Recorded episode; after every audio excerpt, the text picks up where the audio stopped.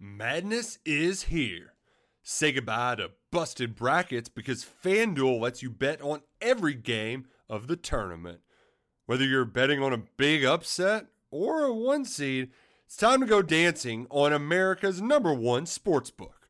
Right now, new customers get $200 in bonus bets if your first $5 bet wins on FanDuel. That's 200 bucks to use on point spreads money lines. You can even pick who's going to win it all. Just visit fanduel.com slash on three and bet on college hoops until they cut down the nets. Must be 21 and older and present in select states. First online real money wager only. $10 first deposit required. Bonus issued as non withdrawable bonus. Bets that expire seven days after receipt. See terms at sportsbook.fanduel.com. Fanduel is offering online sports wagering in Kansas under an agreement with Kansas Star Casino LLC. Gambling problem? Call 1 800 Gambler or visit fanduel.com slash RG in Colorado, Iowa, Michigan, New Jersey, Ohio. Pennsylvania, Illinois, Kentucky, Tennessee, Virginia, and Vermont. Call 1 800 Next Step or text Next Step to 53342 in Arizona 1 888 789 7777 or visit ccpg.org slash chat in Connecticut 1 800 9 with it in Indiana 1 800 522 4700 or visit ksgamblinghelp.com com in Kansas, 1 770 STOP in Louisiana. Visit mdgamblinghelp.org in Maryland. Visit 1 800 gambler.net in West Virginia or call 1 800 522 4700 in Wyoming. Hope is here. Visit gamblinghelplinema.org or call 800 327 5050 for 24 7 support in Massachusetts or call 1 877 8 HOPE NY or text Hope NY in New York. Five, four, three, two, one, zero. All engine running. Liftoff. We have a liftoff.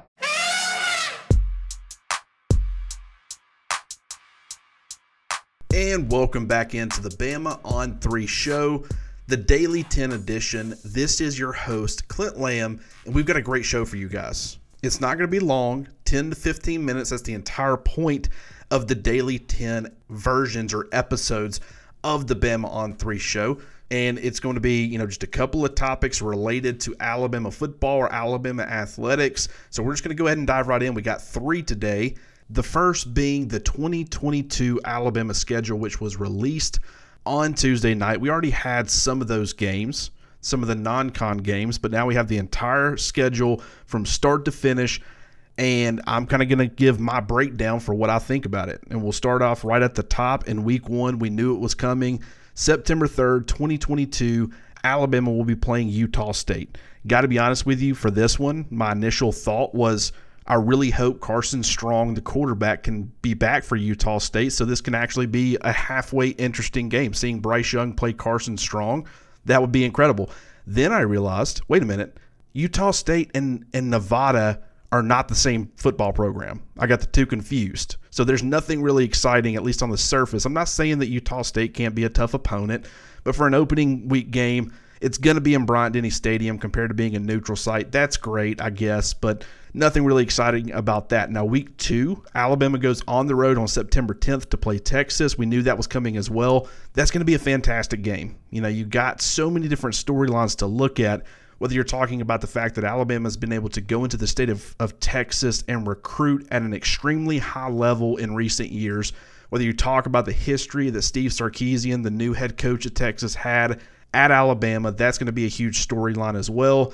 And then there's there's always all those rumors that used to happen with uh, Nick Saban potentially going to Texas, and the fact that Alabama got their dynasty started, you know, against Texas, winning a national championship against Texas and Mack Brown.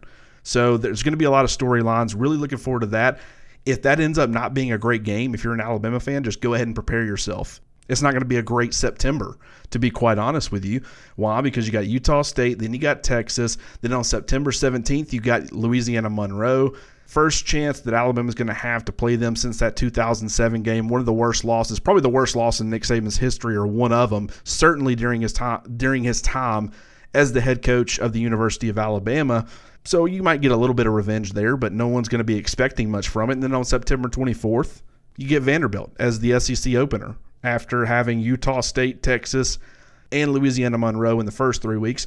You get to top it off in September with Vanderbilt. And I don't think, you know, that's going to be a program after one season under the new head coach that's going to be ready to be competitive. Wouldn't expect that to be a very good football game. From there, things start to pick up a little bit, though, because on October 1st, Alabama is going to be going on the road to play Arkansas. And with where Sam Pittman has that program right now, the fact that they're a top 25 team right now, undefeated record, could be a top 25 team next year, it's going to be on the road. I certainly think that would be, you know, the most interesting game outside of that Texas game on Alabama's schedule in the early parts of the season. From there, on October 8th, Alabama is going to be going on the road. Excuse me, not on the road. They're going to be getting Texas A&M at home, and that's going to be a great game as well. I think at some point Texas A&M probably stumbles this season. Do they finish as a top 10 team? It's still very possible. Do I think they're a top 10 team next year? Absolutely. Um, I think that you know Jimbo Fisher is doing a good job of, of putting that program in a good position for long term success. I think they've recruited well. They're going to be getting, you know, a lot of players back. They're breaking in, you know, a, a, new quarterback with Haynes King. He's out right now, but he'll be returning after being a true freshman or being, excuse me, not a true freshman, but a redshirt freshman. And so I think that's going to be a pretty good football game. Then on October 15th, the third Saturday in October is actually on the third Saturday in October, which is great news. But Alabama's going on the road to play Tennessee. Not going to say much. Josh Heupel's second year. Not a whole lot to analyze there, to be quite honest with you. You know, at some point that rivalry has to get back to a point where it's relevant. And I don't know if that's coming this year. I don't know if that's coming next year. A few years down the road, it doesn't look like that program's in, in very good shape right now. So I doubt that it's going to be anytime soon, but hopefully it is. And that's actually a somewhat interesting game. On October 22nd, Alabama is going to be welcoming Mississippi State. Is Mike Leach still going to be the head coach at Mississippi State? long enough to, to make it to that game in 20 in October of, of 2022? I can't really answer that question. I would think so, but he's got some work to do. He had an unfortunate loss this past week into Memphis. I don't think that was necessarily his fault, but we'll just kind of have to see where things go from here because at least the offense is starting to show some uh, life and signs of improvement, which I think is something that had to happen if he wanted to keep his job. But we'll have to see where that ends up as well. Then on October 29th, you got a bye week. Don't really have anything to say about that except for I think the timing of it's pretty good if you're Alabama because of the next two games. And this is one that I tweeted out talking about a little bit. Um, November 5th, going on the road to take on LSU. And then the following week, having to go on the road to Oxford to take on Ole Miss.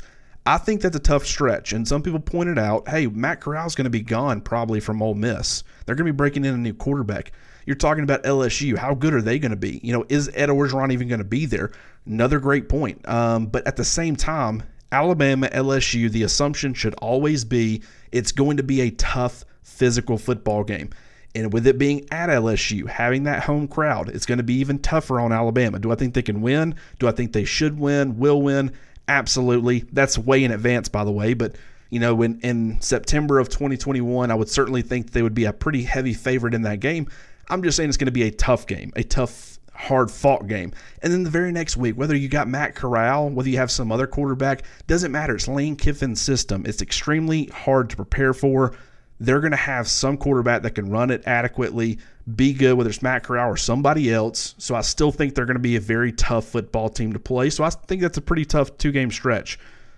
And then from there, you welcome Austin Peay uh, to you know Tuscaloosa. Great. Not going to mention much about that. It's before the Auburn game. Makes sense. And then you you get a home game versus Auburn on November 26th to wrap up the season. I think that could potentially be a very good football game as well.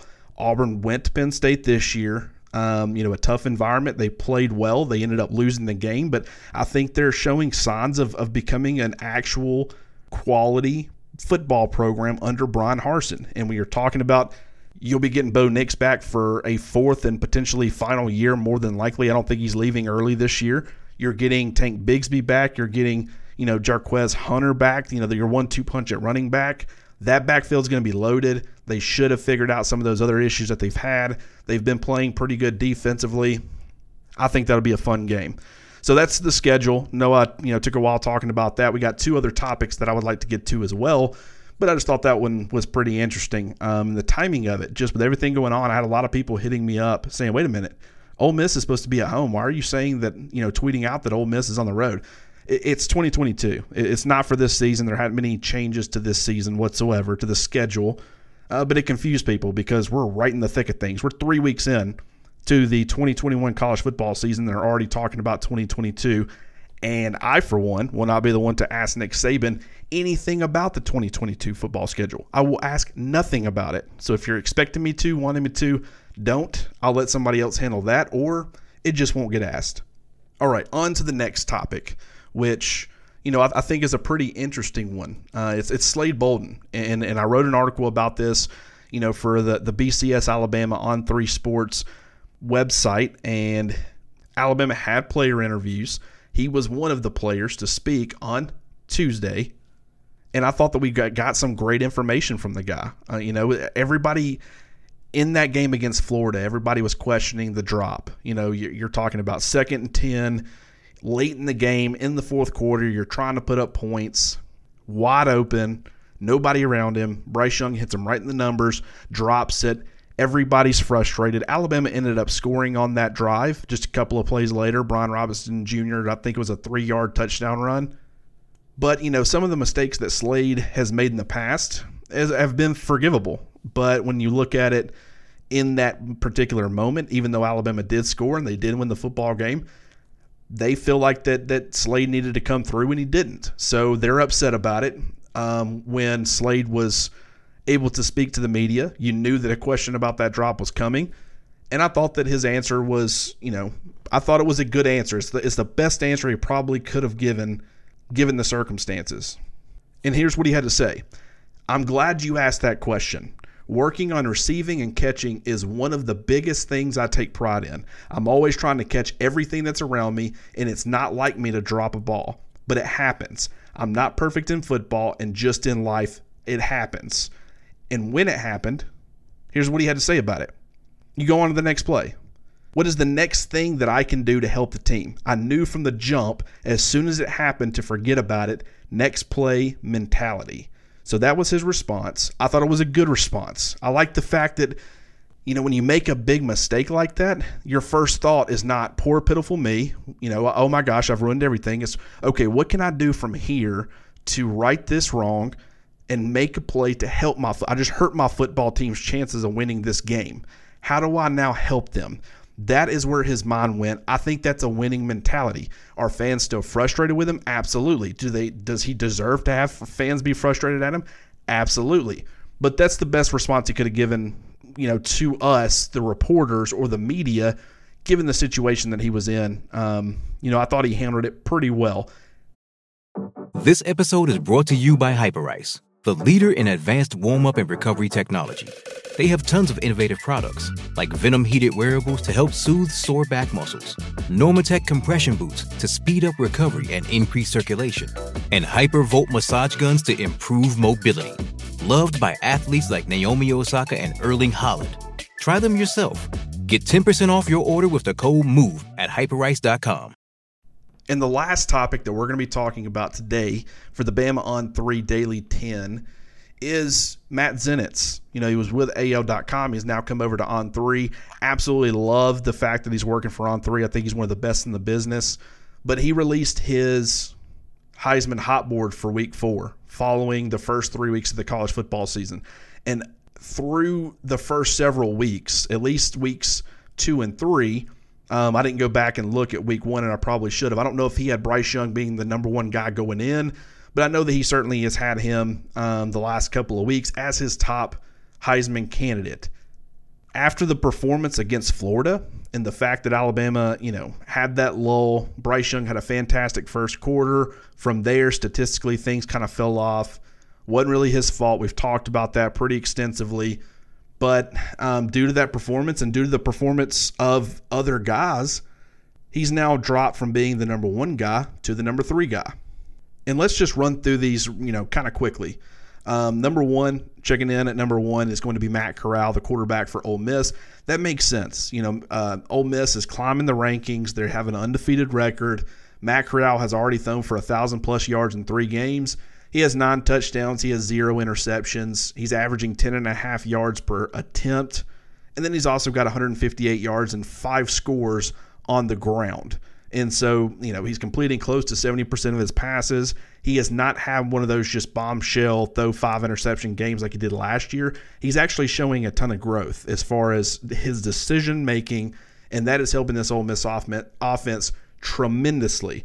So I, you know, support him being at or near the top as far as any Heisman rankings right now, especially when you count his, you know, individual performances on top of the fact that Ole Miss is climbing the rankings and they're now flirting with being a top 10 football team. Second on the list, Matt Zenitz has uh, Kenneth Walker, who was a former Wake Forest running back. He transferred to Michigan State before this season. In three games, he has close to 500 yards rushing. He has five touchdowns. He's averaging over eight and a half yards per carry. He has another receiving touchdown to add to that. So he's got 510 total yards through three games with six touchdowns. And Michigan State is a top 25 team. So I get that too. Bryce Young is currently checking in third uh, 813 yards passing, 10 touchdowns, zero interceptions. You know, he's ranked, you know, up there near the top. He's tied for fourth most passing touchdowns in the country. He's averaging 8.1 yards per attempt.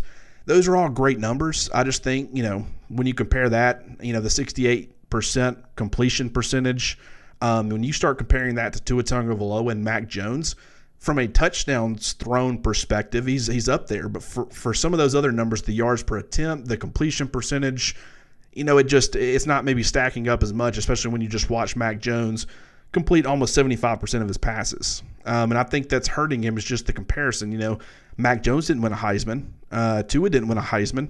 How is Bryce going to put up less numbers, you know, in some ways and win a Heisman? I'm not saying that's the only factor here. I'm just saying that could weigh on the minds of anybody that's looking to create this list. And you got to take that into account because there's going to be a human element to who wins the award. So, um, you know, I think there's plenty of opportunities. And when you talk about Matt Corral and Bryce Young going head to head in a couple of weeks when Ole Miss comes to Tuscaloosa, that's going to be a Heisman caliber game. You know, it's going to be Derrick Henry versus Leonard Fournette. You know, maybe not the same result. I'm not saying that. I'm just saying that that was one where you were able to directly compare them in the same football game. And Derrick Henry clearly looked like the better running back and was able to secure the award from from that point forward, you know, that season. Maybe Bryce Young will be able to do something similar. And then from there, I'm not going to go into the guys after them really. Jordan Davis was ranked fourth uh, or checked in as the fourth name. Um, the, he's a defensive lineman for Georgia. Eight tackles this season, three tackles for loss, one and a half sacks, and one quarterback hurry. Those numbers from, you know, you would be thinking, okay, if it's a defensive lineman and he's in the Heisman conversation, shouldn't he have better numbers than that? This guy is like 6'6, like 340 pounds. He's a massive human being and he runs like a gazelle. I mean, it's incredible. Freak of nature, and from a the, he, his impact on Georgia's defense, which is clearly the best defense in the country right now, goes way beyond what shows up statistically on the stat sheet. So I support that. Um, you know, him being on that list. Charles Power, uh, he had Matt Corral at one. Bryce Young at two, Kenneth Walker at three. He had Malik Willis at four, and he had a couple of defensive players there at uh, five and six with Kyle Hamilton, the safety for Notre Dame, and Aidan Hutchinson, the defensive end, defensive lineman, the edge player for the Michigan Wolverines. So that kind of completed his list. And, you know, I like those picks as well. I love Kyle Hamilton, watch him against Florida State with those two interceptions, and I thought he looked fantastic. So that's going to do it for today's edition of the Bama on 3 show, the Daily 10. I hope that you guys enjoyed it. We'll be back with you guys talking about more newsy related topics tomorrow. Once again, this has been the Bama on 3 show, the Daily 10 version with your host, Clint Lamb. Madness is here. Say goodbye to busted brackets because FanDuel lets you bet on every game of the tournament. Whether you're betting on a big upset or a one seed, it's time to go dancing on America's number one sports book. Right now, new customers get $200 in bonus bets if your first $5 bet wins on FanDuel.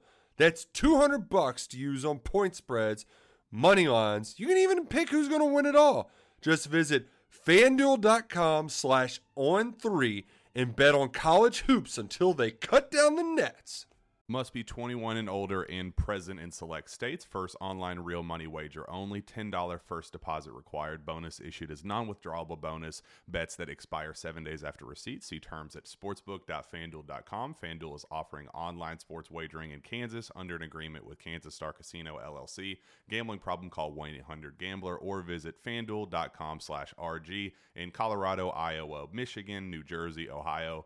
Pennsylvania, Illinois, Kentucky, Tennessee, Virginia, and Vermont. Call 1 800 Next Step or text Next Step to 53342 in Arizona 1 888 789 7777 or visit ccpg.org slash chat in Connecticut 1 800 9 with it in Indiana 1 800 522 4700 or visit ksgamblinghelp.com com in Kansas, 1 770 STOP in Louisiana. Visit mdgamblinghelp.org in Maryland. Visit 1 800 gambler.net in West Virginia or call 1 800 522 4700 in Wyoming. Hope is here. Visit gamblinghelplinema.org or call 800 327 5050 for 24 7 support in Massachusetts or call 1 877 8 HOPE NY or text Hope NY in New York.